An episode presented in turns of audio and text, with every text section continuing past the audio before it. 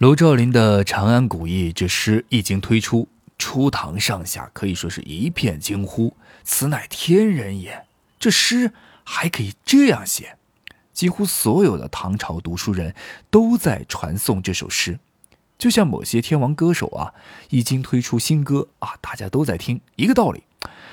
此时呢，也有一个人，或者说是一家子人，躲在阴暗的角落里，也反复的念叨着这首诗里面的一句话。梁家画阁中天起，汉底金经云外直。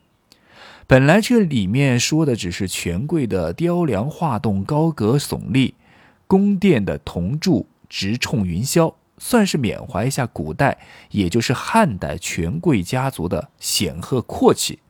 然而呢，就是这句话却被认为是在讽刺当今的梁王武三思。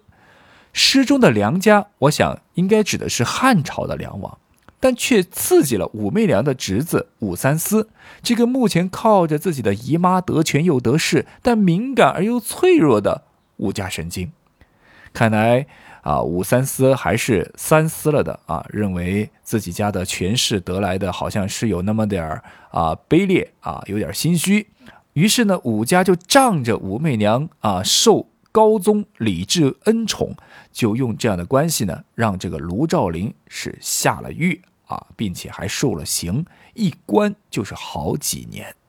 等到亲友将他营救出来的时候呢，卢照邻早就在监狱里边被折磨的是奄奄一息。更为严重的是，卢照邻在狱中还患上了风疾。这个病啊，具体指的是什么？现在呢，还是有争议的。你只要知道卢照邻因此后半生半身不遂就可以了。半身不遂的卢照邻此时呢也才三十岁啊，他不愿意就此放弃自己的人生。为了自救，他接连想出了很多的办法来医治自己的病情。可他想到的第一个办法就注定了他悲哀的结局，那就是炼丹。中国悠久的道家文化之中，炼丹之术呢是其核心之一。唐朝统治者普遍的信奉道教，所以呢，老百姓也跟风啊，当官的人都信道教。那么，中国历史上有许多的皇帝都是因为胡吃丹药送命，白白浪费了不知道修了几辈子的福气才到手的皇位。卢照邻作为一介书生。即便是个天才书生，但他对于丹药的了解程度和专业性，也就是一个幼儿水平。他吃丹药之后，身体不但没有好起来，还每况愈下。哎，是不是就是这样嘛？